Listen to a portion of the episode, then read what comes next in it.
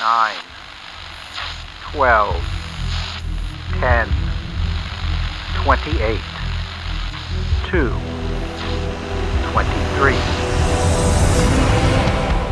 This is Deep State Radio, coming to you direct from our super secret studio in the third sub basement of the Ministry of Snark in Washington, D.C., and from other undisclosed locations across America and around the world. Hello, and welcome to another episode of the podcast. Uh, I am very pleased to be joined today by Congresswoman Veronica Escobar, who represents Texas's 16th congressional district. Welcome, uh, Congresswoman Escobar. David, it's so wonderful to be with you today. Thank you so much. Well, these days seem somehow better. I, I don't know what it was. Uh, perhaps it was something that's happened uh, in the past 24 hours. What was your reaction to the inaugural? You know, when I, I was telling my son, because my son is my roommate, and I took him with me to the inauguration. When we woke up that morning and we were getting ready to, to head over to the Capitol, I told him that I just felt this wave of relief all of a sudden just wash over me. It was, it was a, a very, I, there was a distinct difference in how I felt on Wednesday morning than I had felt a week before. Um, and when I was sitting there, just really kind of taking in the historic moment, I honestly couldn't help but recall the terrorist attack that uh, you know had happened just days before. I was one of the the last of the 24 members who were stuck up in the gallery um, while the terrorists were trying to, to uh, break their way in. And I, the, the, I had these flashes of those photos of a man carrying a Confederate flag in the Capitol, another one replacing our American flag with a Trump flag. And it was just, there was, it was such a profound moment to see our new president uh, making his commitment to our country, taking his oath, being inaugurated under the American flag, which still stood even after that terrorist attack. It's been quite a couple of weeks. When you think of those three Wednesdays, from one Wednesday when we saw the unthinkable and people were, you know, truly at, at great risk. Five, five people died, but there are people truly at great risk. Thousands were terrorized to the next Wednesday when there was an impeachment, to the next Wednesday when there was an inauguration. I don't think in recent memory there has ever been, you know, such a swing from highs to lows to and and and all of such gravity. It must be hard kind of emotionally in the in the in the House of Representatives right now. I, it, have you noticed a you know a difference because it, it's in, in any other organization you would you would expect there to be a real kind of uh, you know post-traumatic stress. The, there believe me there is a lot of post-traumatic stress and and my colleagues and i are talking about it. Um, i was so worried about the capitol police officers who had experienced that attack and had to report for duty the very next day. You know and so so it was not a shock. It was tragic, but it was not a shock that we lost a member to a member of the Capitol Police to suicide. I mean, the the this it was um, it was really a very very terrifying chain of events and the days that followed that terrorist attack as video kept surfacing as audio kept surfacing the gravity of the moment and the terror of the moment you know it's just we kept reliving it over and over again. And i think the same is true not just for members obviously but for the staff. Their workplace is no longer safe. It no longer feels safe. These are public servants who just want to come and do their job and we couldn't protect them and didn't protect them. So there's a lot of trauma david that um, and i've suffered through trauma before and i know that it that it it it pops up at the most inopportune moments and it doesn't go away until you deal with it. And so collectively those of us on capitol hill members staff law enforcement we have to deal with it. But as a country we also have to deal with it as well. One of the things that was most shocking to people um, has been the degree to which the the toxic politics of the United States was translated into kind of human tension and division among members of Congress. And so you've, you've you know you've had um, uh, Representative Ocasio Cortez talking about feeling in fear for her life. You've had uh, uh, assertions that perhaps one or more Congress people led potential um, uh, insurrectionists through the Capitol. Clearly, they had some information from the inside. They they clearly knew what they were doing and had information that was confidential and um, and and and there even talk of you know some of the members of Congress, you know, carrying firearms. Yeah. Um, uh, one one member of Congress, new member of Congress from North Carolina, Madison Cawthorn, you know, bragged that he was you know you know packing a weapon during all of this, and right. um, uh, you know others have have made similar claims. It it it it seems like a, you know a throwback to the 19th century when there was violence on the floor of the Congress. You know, the, the oh gosh, yes, it does. Um, and as you mentioned, Representative Cawthorn, you know, his quote unquote packing his gun, which is what he, you know, bragged that he did, didn't make us any safer. You know, it didn't protect us, it didn't change the outcome. And in fact, all it did and all it does is make many of us feel less safe um, because you know the the i will tell you i think even um, in a such a volatile situation as that you know even though law enforcement was overwhelmed i think they understood that the minute they start shooting there would be a shootout and far more people. There it probably would have been a far deadlier situation. You know after a domestic terrorist attacked my community on august 3rd of 2019 I, you know, I was hoping that our country would finally face up to the fact that domestic terrorism is our most urgent national security threat. And unfortunately, it was an administration that not only gave fuel to that threat, but also through their, their own agency, the Department of Homeland Security, did absolutely nothing to address the threat. So we are very far behind on having to, to deal with this very urgent national security threat. I'm confident that President Biden will do it.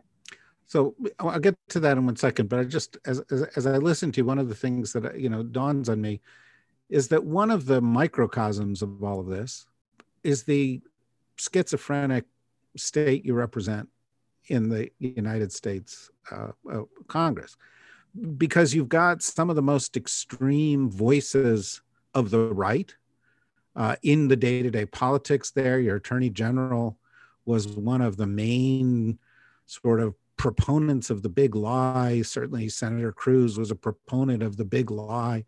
Uh, and yet you're also a state that you know seems to be going through a demographic change and a political change. And you know you have the castro brothers and and people like you and others who represent um, a completely alternative point of view and i'm and, I, and i'm just wondering how you how does that get how does that get dealt with in the context of you know what's texas? Oh my gosh that's a great question. What is texas? You know i think Texas, this has been said over and over again by many different people, but the, you know, Texas isn't a red state; it's a non-voting state. And we're definitely seeing Texas move in the right direction. It's happening slowly over time, but it's happening. And the the the the difference between the red ticket and the blue ticket at the top is it's shrinking and and at some point it is going to flip there's there's absolutely no doubt in my mind you know many of us hoped that it would happen sooner but it didn't but it, it is moving and we have an AG, really a disgraced attorney general, um, who many of us have called for him to resign uh, or be removed. We have a governor who, uh, like Senator Cruz, engages in these these. Um, it's almost like they want to become this persona for their base and it, it, on on the one hand it's a caricature and it's laughable but it's dangerous on the other hand and I, I, I think they understand how dangerous it is.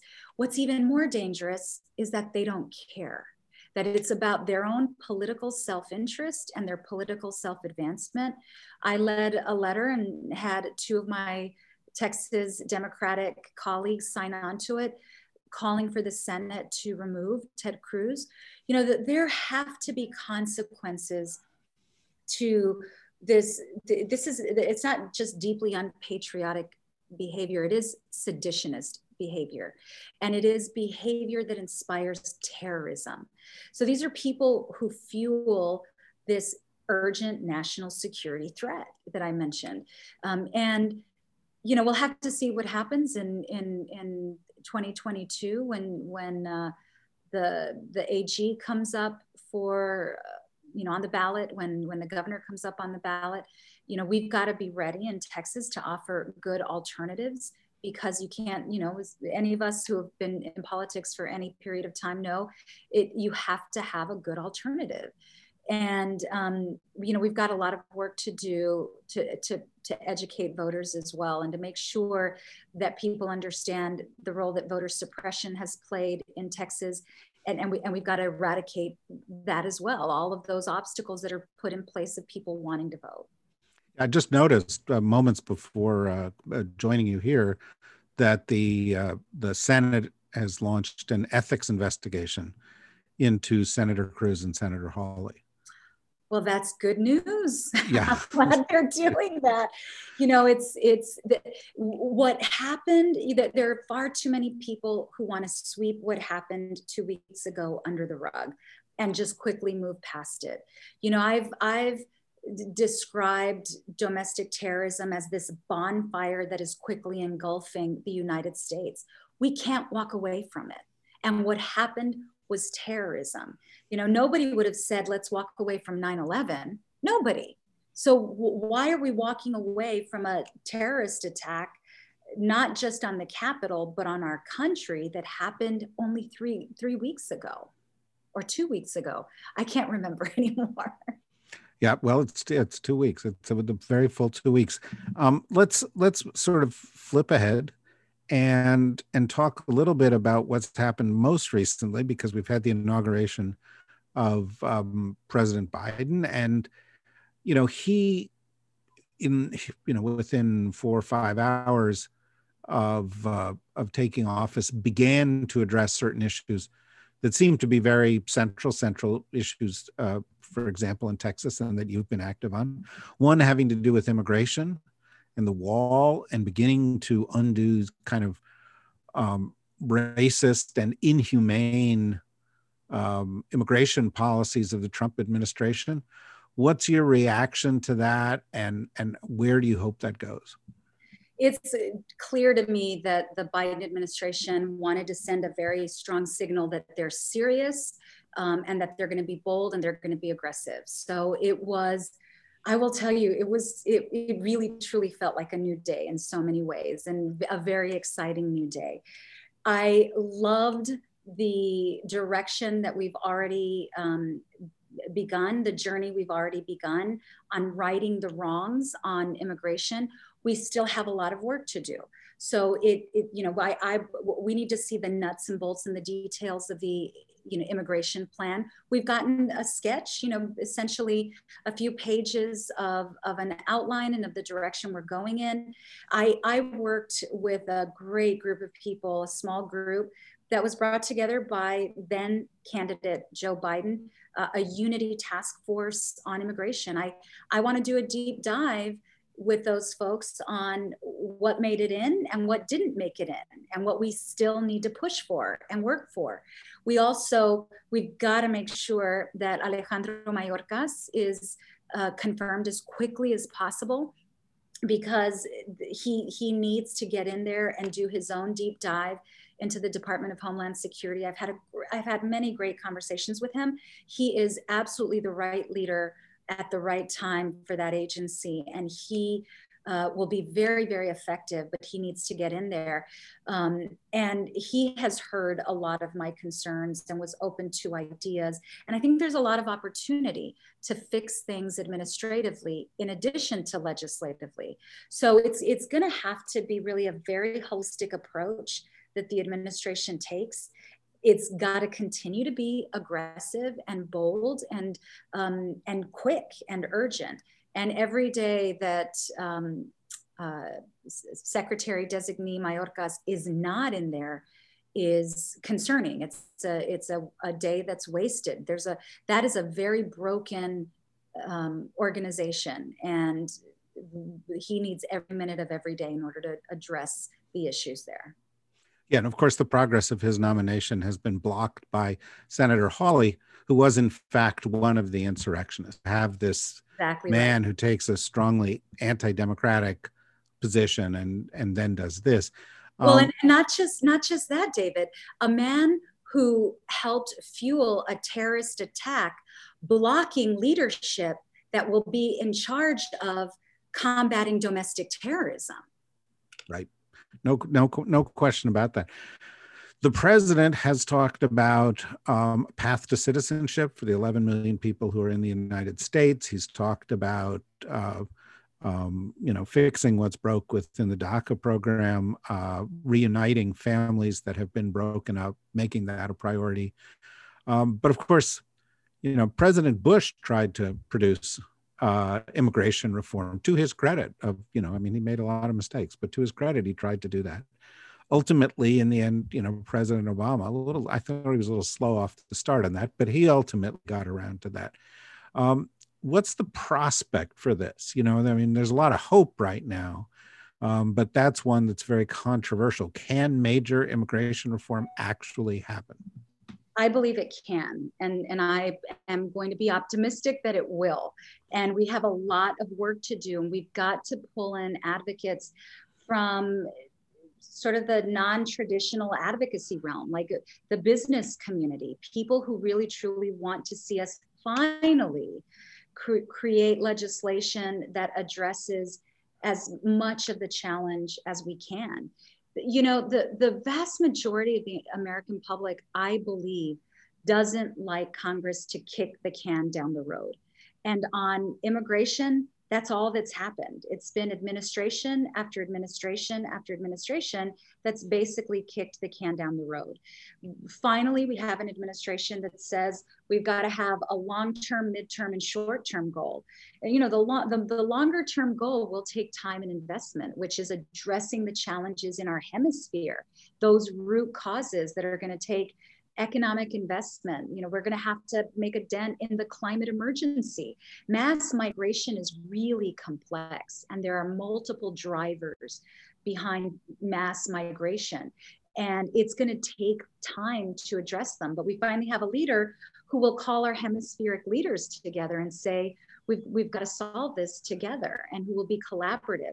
And in terms of the, the short term, and the midterm you know we've got we've got to get our legislation across the goal line, which will be tough.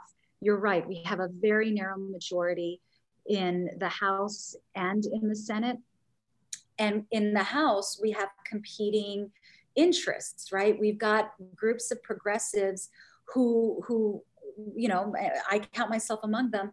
We've been waiting a long time for this. There's a lot of wrongs to correct but you also have and i'm i'm i understand and i am sympathetic to to those frontline members who won in trump districts who we want them back. They're part of what created our majority um, who will have a different perspective on how to approach this. And so there's going to this is going to be tough to navigate. There's going to have to be um, a lot of bridge building, a lot of communication.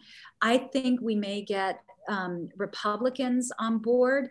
Um, it just depends you know and i i can't predict in the senate because it's a it's a very different territory than than what i you know i'm used to in just my two years in the house.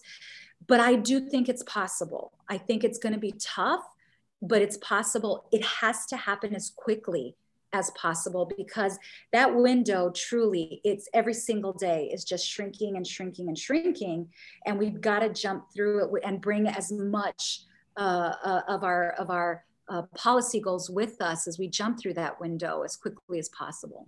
Well, let me ask you one more immigration question, although it's a, a bit of a foreign policy question. Uh, I was pleased to see that uh, somebody I know very well who was the Assistant Secretary of State for the Western Hemisphere um, has now been uh, uh, named, uh, Roberta Jacobson has now been named to the NSC and is going to handle border issues. And of course, border issues start with Mexico. And the president of Mexico, um, uh, President Lopez Obrador, has been a kind of a conundrum. Um, I'm, you know, I'm, I'm, I'm putting it nicely. You are. Um, yeah. um, uh, you know, as, as you know, a, a, Mexican nationalist progressive who was pro-Trump, um, who you know, immediately came down on the side of some pretty unsavory characters in, in the federal police and so forth. There is no way to solve this problem without cross border collaboration with Mexico. And the Mexican government's a question mark. What, what's your view on that? They are indeed a question mark. And I would, I would argue that border issues, um, you know, actually start with Central America but Mexico is a key partner, a key ally, a neighbor. We are so closely tied together. You know, we're like a couple who will who absolutely cannot get divorced. You know, like uh, that you you are joined at the hip regardless. And so, well, particularly uh, in your district, right? It's such that's a... exactly right. That there's an old saying, David, that is it, it's it's tied to not just our physical health, but our economic health. If Mex, if Ciudad Juarez, which is our neighbor right across the border, if Ciudad Juarez sneezes, El Paso catches a cold, and vice versa. If El Paso sneezes, Ciudad Juarez catches a cold. So, um, you know, we share an airshed, we share water, history, uh, familial ties, an economy, etc and really it's true for the united states as well and so how, the key is how do we, um, because believe me, I've been very critical of President Lopez Obrador and how complicit he was with the Trump administration. I thought and I, I, I hoped in my heart of hearts it was driven purely by self-preservation because um, you know, President Lopez Obrador was afraid of retaliation, which Donald Trump was clearly, you know, very willing to, to, to do, was engage in retaliation. But then once President he was then president-elect Biden. Once it became known that Joe Biden would be our next president, and to have President Lopez Obrador participate in the big lie by not acknowledging the victory, that was really very deeply disappointing, and I thought very reckless. But knowing President Joe Biden and um, knowing the people he surrounded himself with, their focus is on the future and not the rearview mirror. And I'm sure they're going to do everything possible to have as good and as solid a relationship with Mexico as possible because we need them, but they need us as well. And so my hope is that that President Lopez Obrador, that his that his advisors um, encourage him to engage differently and um, to, to seize the opportunity that exists. You know, the, there's there's skepticism on both sides, but you know, we've got to work together. I couldn't help but notice that President uh, Biden's first uh, uh, international conversation is going to be with uh, Prime Minister Trudeau, um, uh, and that that was not the choice of every past president. Many, there were many, or recently chosen Mexico as first conversation, and um, and you know I think that, that, there's a price to be paid for the kind of policies he's embraced. Um, let me let me sort of shift. It, it, you know when when I listened to, you know the the inauguration yesterday, I had the same kind of feeling you did that the you know, it's strange after four years of struggle that that a, you could sort of flip a switch and go from feeling dread to hope so quickly and go from a sense of dysfunction to high function so quickly Um, and and of course that was exciting, and I thought it was a you know good show, and I liked the fireworks. But you know, mm-hmm. when you're dealing with constituents, how are they going to judge Joe Biden? You know, we, one of the things we always look at is that, uh, um, as as Ezra Klein wrote in the New York Times just the other day, um, you know, midterm elections, 2022 election, you, they tend to go against the president. And so one of the things the Democrats have got to do is fight that by really delivering in the first two years. What what kind of you know um, report card does the average El Pasoan have in their pocket by which they judge Joe Biden? You know, it's it's um, very similar, I think, to the report card that Americans outside of El Paso have, which is how is this person impacting my life? And it, it, it I think ultimately will come down to the economy, to COVID, um, and the, the, the, the state of the world at that point in time. My sense is, is if we can deliver and if, if we can improve people's lives and, and, you know, from my perspective, there's only one way to go, and that's up after Donald Trump's response to the coronavirus. And so I'm an optimist on this front that we will be able to deliver. Although, you know, of course, it will depend on on whether we're able to pass legislation, um, which I, I think we will. But I think if, if we're able to demonstrate to the American public what Democrats can do, that we've raised the minimum wage, that we've gotten vaccines in their arms, that we are addressing the climate crisis, that we're protecting and creating jobs, that we're, you know, the, the, the whole host of things, that we're addressing poverty. The, I do believe that, that people will, it, it is, we could, we could really kind of change history in 2022 by retaining our majority after demonstrating that that look you know the, the path that we're on the journey that we're on right now is a good one. Just stick with the people who are who are driving the train right now and getting us where we need to go. So i think it's it's a it's a pretty simple report card and people are going to look at, at how we've helped them or if we have not helped them. And so you know we've got to do everything possible to to help improve lives. Today the president announced uh, 10 executive orders that were associated with covid. And uh, they ranged from um, you know mobilizing um, production to get you know ppe to people uh, to, to outlining the vaccine plan getting money to cities and states that need the money T- to me you know, it was kind of striking because it felt like, you know, isn't this what the government should have been doing for the past year? Um, is it is it enough?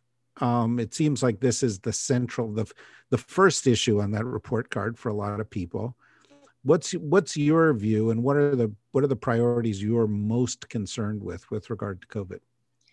When you look at those priorities, David, you're right, and the approach it, it's not so complicated and it's so deeply tragic. That's what makes 400,000 deaths so tragic on, on, a, on an exponential level was that it didn't have to be this way. And that the, the, the path to getting people what they needed was not that hard for former President Donald Trump. And so much of what we're seeing is completely logical and makes sense because it it it, it does and it should. Uh, like getting fema involved. You know one a, a, a, very frustrating aspect for us was that fema was not involved. And why would you not have fema involved? This is you know this is like a, if, you know FEMA, FEMA's about disasters. This is a disaster. Anyhow, so I'm I'm just you know it's, it's seeing that list is heartening but it's also tragic that it wasn't it didn't happen sooner i will tell you for me there's a couple of very important priorities number one uh, brown and black communities were disproportionately impacted in in large part because the brown and black Americans are the ones on the front lines in essential jobs. They are not sitting behind computers. They don't have the same luxury that many of us have. And so they're out there engaging with the public at risk every single day. Compounded uh, to that is that, you know, many people in my district, for example, a quarter of my population doesn't have any health insurance. So they've not had access to primary health care. So they are more vulnerable. So, number one, vulnerable communities, communities that have been decimated, need to be prioritized. The, the, the, we have demonstrated the vulnerability with higher deaths and illness. We've got to get the help to where the fire is burning uh, most brightly. Number two, and I've spoken with Dr. Fauci about this a, a number of times. I've spoken with Ron Klain about this. I've spoken with the US Mexico Border Health Commission about this, you name it. Um, we need a binational COVID plan. I live in a community where the back and forth between two countries is essential. It's essential to our local economy, to our state economy, and to our national economy, and all of the supply chains up and down uh, uh, the, the national corridors. And so, um, you know, there needs to be a very specific plan. This is part of why that relationship between Mexico and the US is so critical. If the US is able to rapidly get people vaccinated and get back to normal, and Mexico is not able to do that, it will impact us it will impact border communities and it will impact our economy and it will impact trade. So, um, you know, I'm going to keep sounding the alarm about the binational COVID plan. I've gotten it. Uh, you know, I've had many conversations with leadership about it as well. Um, so my hope is is that the the Biden administration will get that done as well. Well, you know, as we've turned the conversation here to uh, COVID and to the binational plan, as it just happens with 10 minutes to go, um, our uh, resident uh, COVID expert, Dr. Kavita Patel, formerly uh, senior policy official for the Obama administration on this, has been set free by MSNBC and able to able to join us here. Um, and uh, Kavita, we've been talking with uh, Congresswoman Escobar about what the president announced today in terms of um, COVID uh, and particularly the implications in her community. And she was talking a little bit about binational issues. You are not only a COVID uh, expert, not only a practicing physician, but you are also a daughter of Texas. Um, and uh, so raised, yes. Uh, and so I thought maybe maybe you could give us 60 seconds of your take on what happened today and then lead that into a question you might have for for the congresswoman. Yeah, I think, and, and by the way, you know, there's a great 200 pages on the plan, which I'm kind of third of my way through. And it's just amazing to actually see a national plan. I mean, it's kind of stunning that we've had almost a half a million deaths just in the United States. I've been keeping track of what's been happening in Mexico and, and kind of care along the border. And Congresswoman, I have to thank you you, your leadership has made such a difference in the community I, I came from, and so it really me, it really means something to have you in that body. And I hope you were safe on January 6th. But I will say, what, what was what was the community you came from, just so that everybody. I came from so south of San Antonio, uh, raised in Poteet, Texas, and kind of in that area. And my family still lives in San Antonio and I and my good friends I spent time in El Paso and have spent a significant amount of time on the border as part of my medical school training. So I take all of what you just said with an incredible kind of reality dose, to be honest. And what we saw today was finally a national plan and also rejoining the global conversation. Vice President Kamala Harris addressing the World Health Organization, Dr. Tony Fauci addressing the World Health Organization. I mean, I have friends from other countries who have said, my God, the United States is finally acting like the United States. And, and then I don't want to just be rose colored glasses about it. What I saw from the president was also a very serious warning about how it will get worse and how hard it's going to be. And, you know, we haven't even been talking about the issues around the equitable vaccine access across the globe.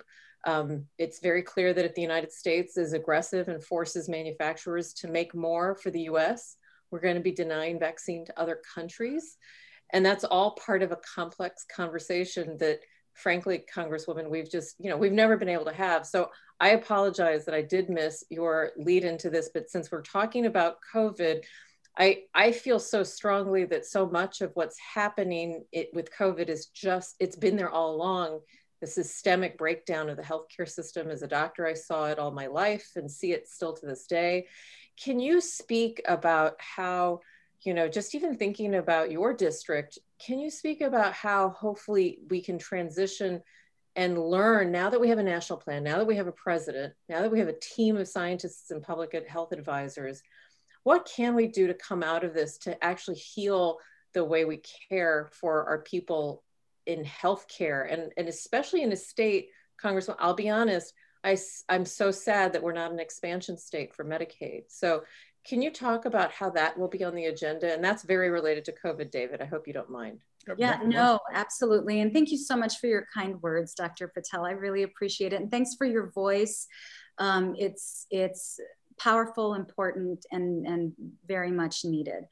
You know, the, the, one of the things we talked about before you jumped on is the, or maybe you had, you, you did, you, you were on the Zoom with us. Um, but in my community, a quarter of El Pasoans have no health insurance, nothing.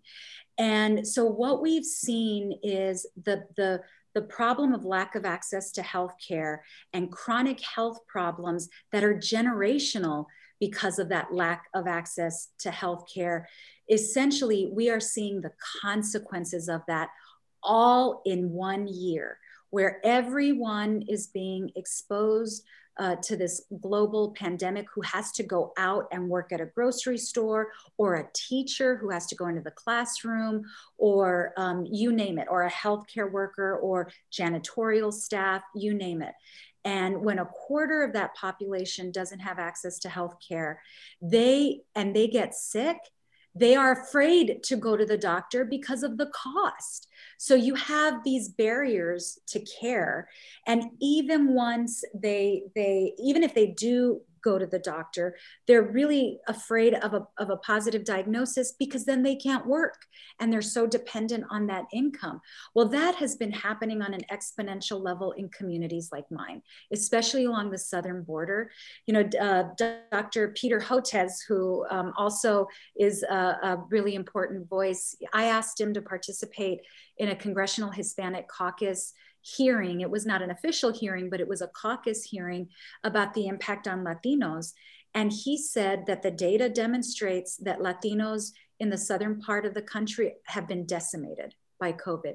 Decimated. You know, when you think about, uh, an, uh, you know, vulnerable Black and Brown populations that are being decimated by this because of gross negligence and incompetence, coupled with the inequality, the, the lack of access to healthcare. And you're right, we live in a state, I come from a state that, that has done everything possible to eliminate Obamacare, to fight, to, to eliminate it in the courts. And, you know, a, a state that believes healthcare is a privilege, not a right. And so, of course, the consequences are going to be that those who don't have the privilege are going to die. You know, that I'll, I'll share one more thing with you that was just like a, uh, just a really tragic moment of, of again being faced with the truth of what lack of access to care does. I'm on the Armed Services Committee, and we had a hearing uh, to, to learn more about um, what the military was doing to protect our service members during the pandemic. So I'm I, I was a freshman uh, in my first term last year when we had the hearing. So of course I'm near the very end of the day as one of the last questioners. And so when it was finally my term uh, turn, the you know the, the the witnesses were talking about information that they were gathering so i asked them hey i, I want to talk a little bit about your demographic data are you seeing the same kind of disproportionate impact on your Black and Brown soldiers that we are seeing in the civilian world? And the response, it was it kind of incredible how simple and clear and nonchalant the response was. The response was, no, we're not, because they have access to health care. And it just was again one of those moments where I realized as a country, we've made a choice about who lives and who dies. Kavita, we have time for one last question. So why don't you give one last question to the Congresswoman? Okay, so Congress, so we now have an incredibly ambitious agenda and studying Congress's past, we know that there is kind of a time limit before things start to become incredibly close to the midterms and just become problematic. Um, already, President Biden has laid out kind of his goals, immigration. You've talked about this, some of the other ambitious goals. How do you actually find a way forward? You have the majority on the House side, the Senate is, you know, split and kind of tenuous. Is there any possibility after January 6th, you did have some colleagues who voted with you and, and surprised their party maybe somewhat. Do you see any potential for furthering some of those relationships?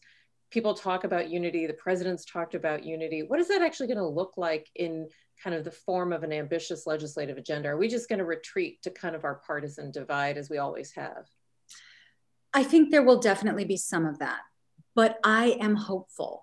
There were some very courageous members of the Republican Party who did not fall in line on a number of issues as the year came to a close uh, you know, some very courageous members who were with us on impeachment, some courageous members.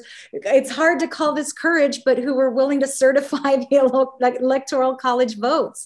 Um, there, Oh, today on the House floor, you know, we just voted for a waiver for General Austin, and it, you know, it's it it it was it, it shouldn't be. It's sad that it is, but it was as I was listening to the speeches during the debate and to hear so many Republicans speak in support of the waiver, you know, I I I think I think there are opportunities.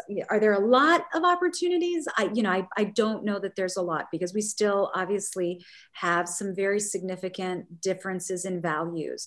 And I think when you see, for example, Senator Mitch McConnell filibustering um, about whether or not the Senate even has the majority when they're talking about gavels for chairmanships of committees, you know that some of the same chronic issues are are there and are not going to go away. Things didn't change overnight. It's not you know yes it's a new day and in some respects you know on capitol hill it, it may not be so much of a new day. Um, and in some respects it's more challenging. We now have qanon conspiracy theorists spreading dangerous misinformation on the house floor and through their twitter accounts. And so it, it could not be a more challenging time. You asked what it looked like, and immediately the visual I had was a Jenga game where everything can kind of fall apart at any moment. Um, and so it's it's going to be a tightrope, not just for the president and the vice president, but for all of us. But progress and unity, it's a choice, and it's going to be each up to each and every one of us to make that choice.